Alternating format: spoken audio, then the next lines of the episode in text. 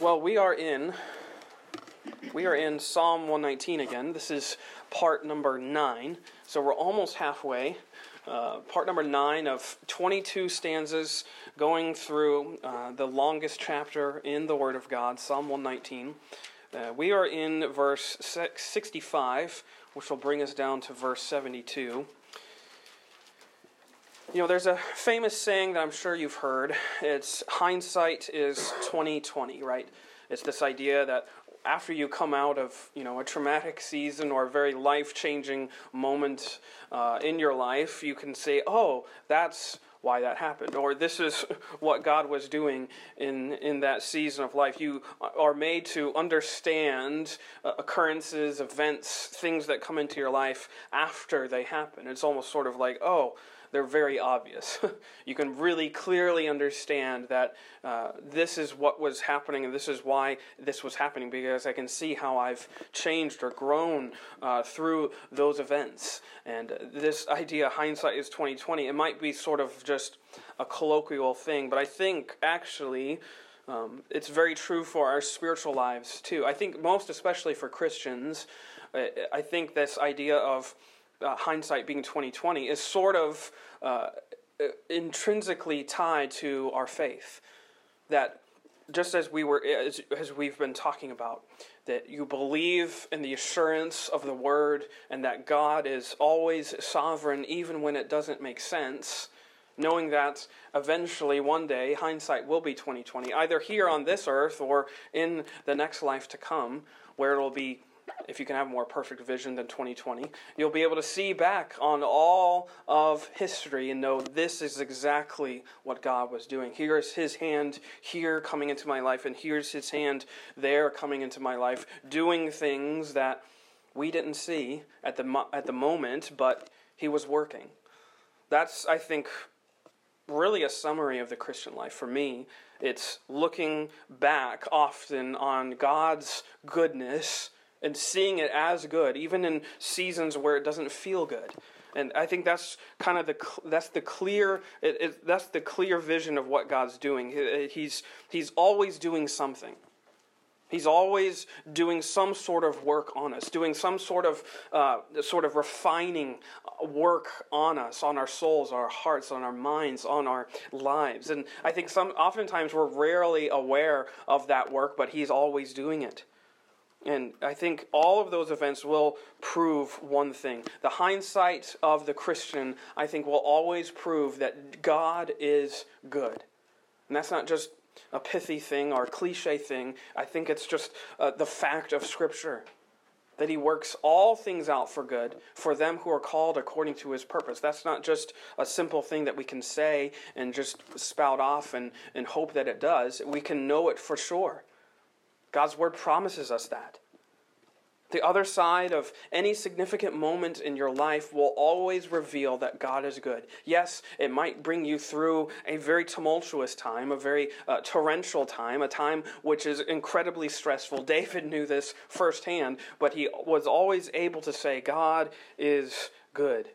He reveals it through his word, he reveals it through the works that he does in our life. It's what he is, it's who God is. And really, I think that's what David is going to uh, sort of speak to in this stanza here this morning. Is he's sort of reflecting on the goodness of God throughout his entire life. Through all seasons of life, through all phases, through all uh, moments, he's reflecting on this idea that the goodness of God has never left him. It has never faded away. It has never gone away from him. Even in times, as we're going to get into, when he has been afflicted, he says, It's a good thing that I was, because I was made to see that goodness with clearer vision. Look at what he says. Verse 65.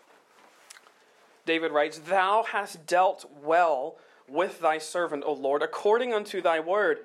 Teach me good judgment and knowledge for I have believed thy commandments. Before I was afflicted, I went astray, but now have I kept thy word. Thou art good, and doest good. Teach me thy statutes. The proud have forged a lie against me, but I will keep thy precepts with my whole heart. Their heart is as fat as grease, but I delight in thy law. it is good for me that I have been afflicted, that I might learn thy statutes. The law of thy mouth is better unto me than thousands of gold and silver. Here, again, he is reflecting on God's goodness. I think there's three quick lessons I want to point out to you this morning that we find in here as he's uh, stating all these truths, as he's en- enveloping himself with the Word, and he is made to, first of all, have a recollection of goodness past. First of all, a recollection of goodness past. Look at 65 again. He says, Thou hast dealt well with thy servant, O Lord, according unto thy word. Again, you can see it. He's, he's recollecting, he's remembering the, the good dealings of God in his life, in his past, and all the events and seasons and, and the things that he has been through. He's remembering that all of those things, throughout all of them, God has dealt well with me. If you remember, uh, verse 17 of this same chapter is sort of the, uh, the, the foregoing prayer of this prayer. Uh, Psalm 119, 17 says, Deal bountifully with thy servant that I may live and keep thy word. And now here he's saying, Thou hast dwelt, dealt well. You can kind of see it. He's at one moment in his life, he's saying, God, I need you to deal well with me. Let me see and feel and be immersed in your goodness. And now here he's reflecting on, You were good to me. You were good to me in those things, in those moments, just as you promised you would be, according to your word. I love that. Again, that's the phrase that's, that's popping up throughout this, this whole entire chapter so far. And here he is re- reminding the Christian, I think also reminding himself, that God's goodness is always done according unto what God has promised.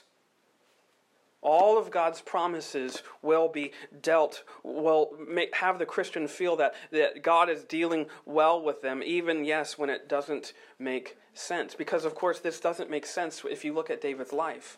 If you look at it just objectively in a vacuum and you look at the things that God brought him through, it doesn't make sense that he would come to the end of his life perhaps and say, God, you really did me well. When you think about the scandal and the stress and the strife that he went through, that he was brought through, think about that. That, he was made to, or he wasn't made to, but he had this affair, and then he covered it up with a murder, and then his own son Absalom was the one that came and, and was uh, attacking his throne. He was a, a, a, king who never knew anything uh, but strife, but conflict. He was a king who uh, was one who had bloodshed all over his reign.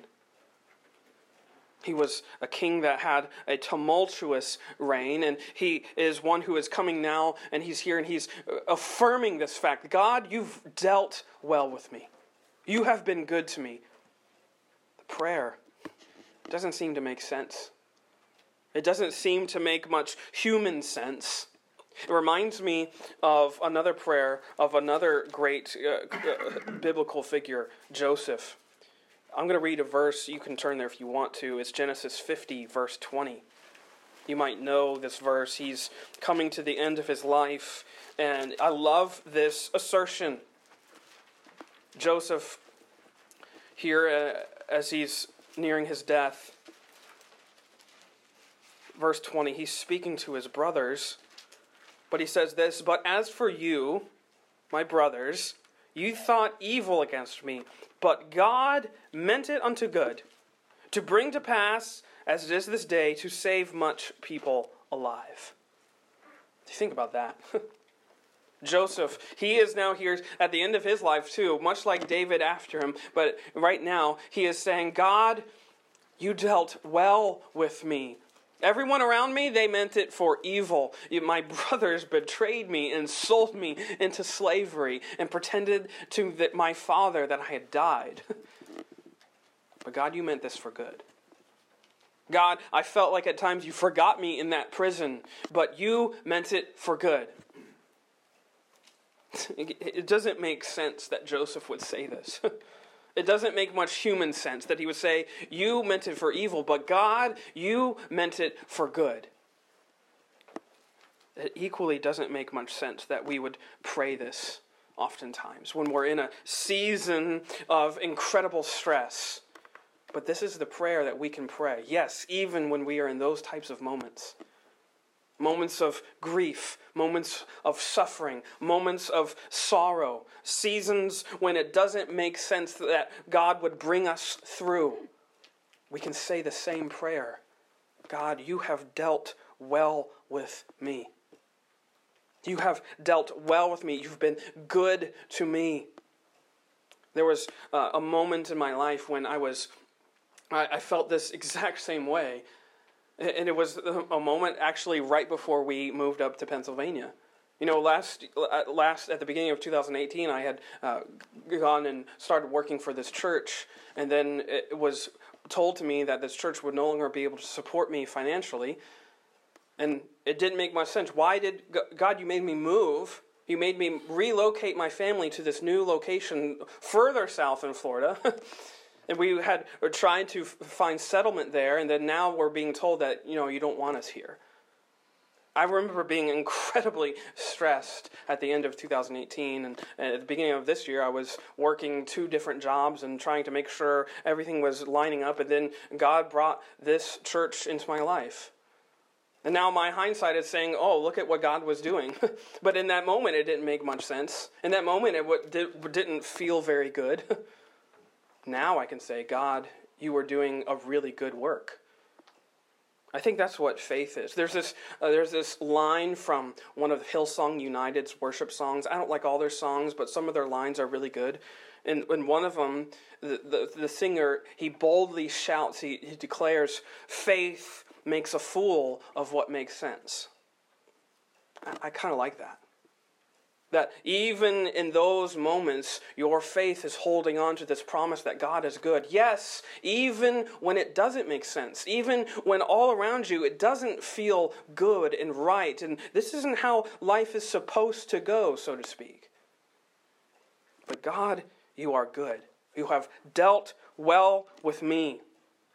It's this goodness of God that is always there, whether you feel it or not. It's always there. It's the undercurrent of our lives. Whether you are able to palpably feel the God's goodness or see God's goodness, He is always good to you.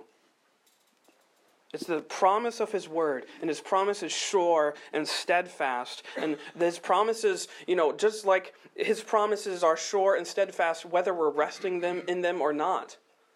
They're still there. His promise is still there. We can, we can rest in that goodness or we can choose to try to find our own, but whether we are or not, it's still there. It's still a, a sure and steadfast promise of God that He is good to us. Why? Because He has promised us according to His word, David is saying. According unto His word, He has assured us that He will be good. And He's always good according to that promise. I think most of the oftentimes we get frustrated. I can say this definitively because I was this way.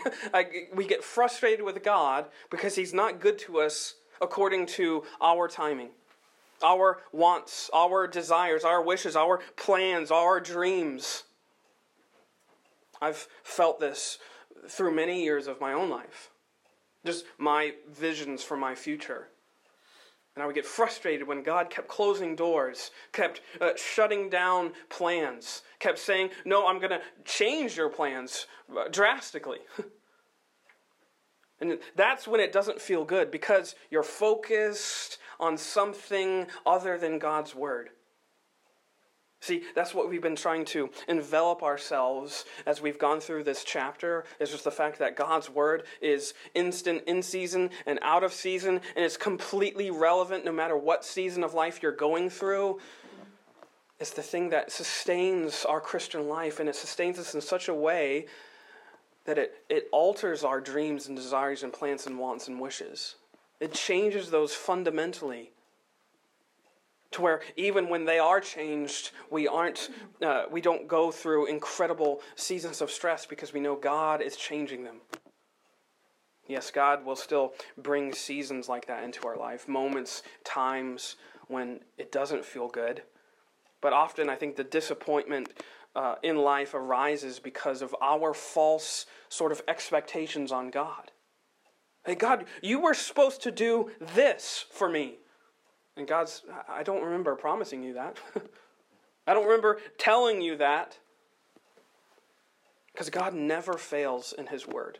He is always true according to His word. Our disappointment rises because we think He's supposed to do such and such thing for us. He's supposed to work this thing out. He's supposed to uh, not let my family member pass away. He's supposed to uh, heal them. He's supposed to bring everyone back together.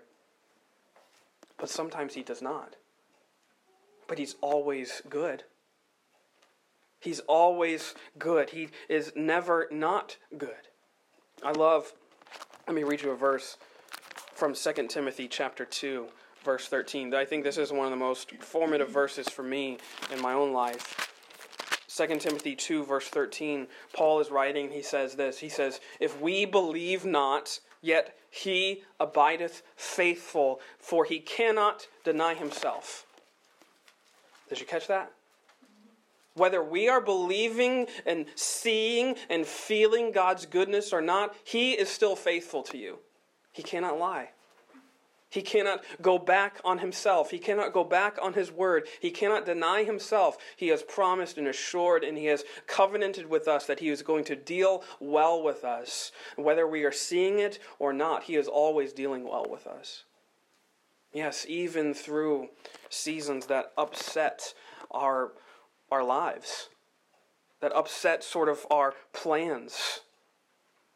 Just think about David's and Joseph's life. Do you think that their lives went according to plan? according to how they thought that this was going to work out? Most likely not. Yet their faithful hindsight, we might say, showed them that God's goodness was there all along. It was always there, it was the undercurrent of their life. Let me read you a verse from elsewhere in the Psalms. Verse this is Psalm 139, verse 17. It's a psalm of David again. He says this How precious also are thy thoughts unto me, O God! How great is the sum of them! If I should count them, they are more in number than the sand. When I awake, I am still with thee. I want to talk about goodness. That's the goodness of God. The goodness of God for David was more numberless than the sand. He couldn't even count all the ways God was being good and dealing well with him. I love that. You know, one of my pastors and mentors, he once said that God's goodness is always greater than we remember it. That, in fact, you know, I think a couple of weeks ago, I, I shared this quote from John Piper where he says, God is always doing 10,000 things in your life, and you may be aware of three of them. I, I, like that because it's, it's very true, but I also think that uh, it, it reflects and it resonates right with what we're talking about. That you may be aware of only three gifts of God's goodness in your life when He's doing 10,000, 10 million things in your life at one time. He's always better than we give him credit for. God is always more good, if I can say that, than we think that he is. He's a gooder God than we often give him credit for. And we can only see a finite sort of little glimpse of his goodness to us. Even in hindsight, we can see just the little things that he's working, but he's doing numberless things, countless things, more countless than the sand on the, on the seashores. He is working things out, being good, dealing well with us. His goodness is seen throughout all of our lives and our recollections, like David here. Our recollections of God's goodness past are always sort of a little bit inaccurate. They're just a little bit inaccurate because they don't even see the full picture. One day we will see. Remember, Paul says, we see right now through a glass darkly, but then one day we're going to see face to face. And at that moment, we will be able to see the full history of God's goodness to us in the face of Christ Himself. Look at verse 66 and a couple of verses down, because we have a second lesson for us. He was reflecting on God's goodness past, and here now he has a repose on God's goodness present. Look at verse 66. Teach me good judgment and knowledge, for I have believed thy commandments. Before I was afflicted, I went astray, but now have I kept thy word. Thou art good. and doest good. Teach me thy statutes. The proud have forged a lie against me, but I will keep thy precepts with my whole heart. Their heart is as fat as grease, but I delight in thy law. It is good for me that I have been afflicted, that I might learn thy statutes. So David's experience, David's sort of um, remembering of all of those good dealings of God in his past and the things and events of his past life, he is now uh, praying that God teach me to see it right now. He says, Teach me good judgment and knowledge. He also says, verse 68, Teach me thy statutes. In verse 71, that I might learn thy statutes. God, I want to be able to see this goodness in my present, right here, right now, right where I am. Help me to, uh, I know that you have been good. Help me to see that even now. He wants to be taught the truth and how to apply it to his present. He wants to be uh, made to see how he can practice that truth in his own life. That word teach there, though, is very, very important word to know. It's, in the Hebrew, it actually means to discipline or to train or even, yes, to chastise. You can see how different this prayer is. He's not just saying, teach me like a teacher on a chalkboard. He's saying, discipline me, chastise me in your truth, to see your goodness. He's praying for God's chastisement because he knows that that's how he's taught. He knows that through that chastisement, through God's chastisements and disciplines, he is learning what true goodness looks like. You can see it. He says, Before I was afflicted, I went astray, but now I have kept thy word. I think oftentimes that's what it takes. Sometimes that's what it takes. We are just so stubbornly self righteous, self centered, and sinful and spiteful. We need God's affliction to turn us around, to get our eyes off of ourselves, and to see Him. I think oh, someone else said this that the, the best lessons are often learned through tears. I think David is testifying to that. Before I was afflicted, I was going my own way. I was doing whatever I wanted to do. But now, after I was afflicted, I have kept your word. I have learned what goodness is. I have learned what truth looks like. I have learned what it means to be your follower, your disciple. Martin Luther, one of my favorite reformers, he said this. He says, I never knew the meaning of God's word until I came into affliction. I have always found it one of my best schoolmasters. He too saw that this book of God is the book of, of, of the afflicted.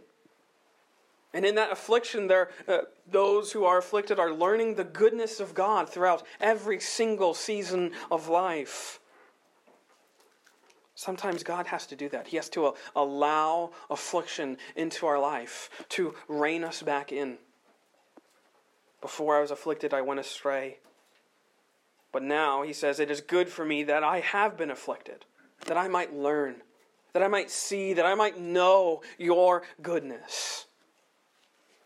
There was a moment in my life where uh, I remember this very distinctly. Uh, I'll just tell you this quick story. When I was a freshman in college, I was driving uh, to go to my job. I used to work at Panera Bread.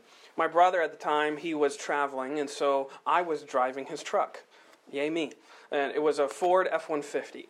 And I, re- I say that because I was driving his truck to work, and something, I don't, I, to this day, I don't really remember what happened. And I got in a car accident in my brother's truck. and I totaled it because I hit the other car head on. It was a head on collision. And I remember just all of a sudden, bang, there was a head on collision. I don't even know how it happened. And I can tell you, this is just, this is true hindsight is 2020. I don't have any, I didn't have any, I didn't have a scratch on me from that accident. head on collision going about 40 on a two lane road with no braking, and I didn't have any scratches, any broken bones. The guy, he just had a little bit of whiplash. You want to talk about God intervening in your life? That's the moment when God was intervening in my life. Like, hey, Brad, what are you doing? Wake up. it was a very uh, a very violent wake up call in a lot of ways. But I think about the fact that if my brother hadn't been traveling at that time, I would have been driving another car, which probably would have meant that I might not be standing here today. Because I was driving a big truck that was able to withstand a lot of the impact of a collision like that, instead of a little tiny car that I probably would have been driving otherwise.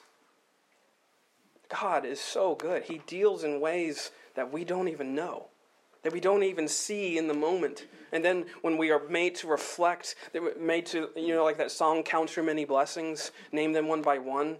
It's kind of a, a, a funny song, but if you sit and count how many times God has been good to you, you'll only see again that small fraction of it. It's rarely in the moment that God, or that we see that goodness, but He is always good to us, even in those times of affliction even though those times of suffering. Because I think it's in those moments when God is actually dealing with us to see what true comfort in His Word looks like. True sort of rest, and we're made to possess and practice our faith when we are pressed and afflicted. I think this is the, this is the reality is that the word of God won't really mean in, anything to you anything to you unless it's all that you have. Until you're made to see, I don't have anything, God, then other than this promise. So I'm just going to bank on that until it hits the ground of your life. You say, I just have to just trust in this, this word alone. I think that's what David was writing about. That he had been afflicted to such a degree that he was saying, God, I don't have anything else to trust in other than you. And God's saying, Good. That's what I was trying to get you to see. That's what I was trying to get you to realize that you don't have anything else to trust in but me. And that's what God is doing. He's proving his goodness. And David, as he's sort of reposing on this goodness in his present, he's saying, God, let me see it right now and He will prove it. God is constantly showing this goodness of Himself, this grace of His Son, in more in ways than we can even know and see. And this is what God is perpetually teaching us. You see, uh, our view of happiness is a, a much smaller, sort of narrower uh, view of happiness and goodness. Ours would be that it's the absence of trouble. That if we want uh, good lives, we don't have conflict, we don't have strife. See, God's view of goodness and happiness is much different. It's not the absence of trouble, it's His presence in trouble. That's what goodness looks like. Hey, you're going through a tumultuous, terrible season. I am there with you. I'm the shepherd who never leaves your side. And such is what David testifies to in verse 68 in our third lesson. He had a, a recollection on goodness past, a repose on goodness present. And here, verse 68 through the end, he talks about a resolution for goodness future. Look at what he says Thou art good, and doest good. Teach me thy statutes. The proud have forged a lie against me, but I will keep thy precepts with my whole heart. Their heart is as fat as grease, but I delight in thy law. It is good for me that I have been afflicted, that I might learn thy statutes. The law of thy mouth is better unto me than thousands of gold and silver. You know, there's that, that colloquial phrase in Christendom that says, God is good all the time, and all the time God is good. That's not just like a pithy thing. God, uh, David here is testifying that. He says, Thou art good. You could almost say, and all the time art thou good. you could uh, infer that in the text. And David is testifying to that, that he's verifying that this is who God is, that God is a good God. And he's seen it in his past, and he's feeling it and praying for it, and he's present. He's knowing it to be true. That's what he's banking on, trusting in, hoping in for the future. And such is why here in verse 72, he's attesting to that uh, all superior uh, value of God's word. He says, Thy law of thy mouth is better unto me than thousands of gold and silver. God's word, his word of goodness to me and to us, is worth more than whatever the world can buy and offer. It's worth more than anything that the world can tell us to trust in, to believe in. And why? Because the Word tells us of Jesus. This Word is worth more than anything. Why? Because it tells us of the person who personified goodness on earth.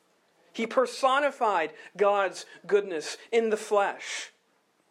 It tells us of the one who is goodness, and his goodness is so inexhaustible and so powerful that it consumes all of our badness in himself.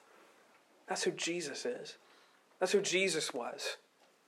He's the one in whom it says, and I think in 2 Corinthians, that the glory and goodness of God shines in his face. He's the one who purchased our goodness with his own blood. This is what the word tells us. This is why it's worth more than thousands of gold and silver. It's worth more than uh, a bank account with nine digits. Because it tells us of Jesus, it tells us of goodness personified. And when we awake in the morning, when we wake up from a, a, a, a, night that was not good sleep because of such and such thing in your life, from such and such stressor that's afflicting you, we have a goodness and a peace that we did not earn, that we did not deserve, that we've been given by grace, by Jesus. This is what the Word tells us. This is why we can resolve to trust in this goodness throughout the rest of our life because we know that it's based on, again, it's based on not ourselves, it's based on according unto thy Word. The Word which God cannot go back on. So we can face hardship with this promise of goodness past and goodness present and goodness for the future. Because we know that God in all seasons will be good to us. One writer, the, the famous commentator that I've been referencing, Charles Bridges, he has a wonderful commentary on this chapter, and he says, God is goodness good in himself, good in his essence, good in the highest degree. All the names of God are comprehended in this one good. This is who we have as our God, our Father, our Savior, our ever present help and friend in trouble. He's, a, he's with us in those seasons when it doesn't make sense. And He's showing us, proving us, proving to us all the ways that He is good to us. This is the God who never leaves us, never forgets us, never is far from us. He is always with us. So we can hold on to that promise, yes, even when it doesn't make sense, because faith holds on to Jesus. Let us pray.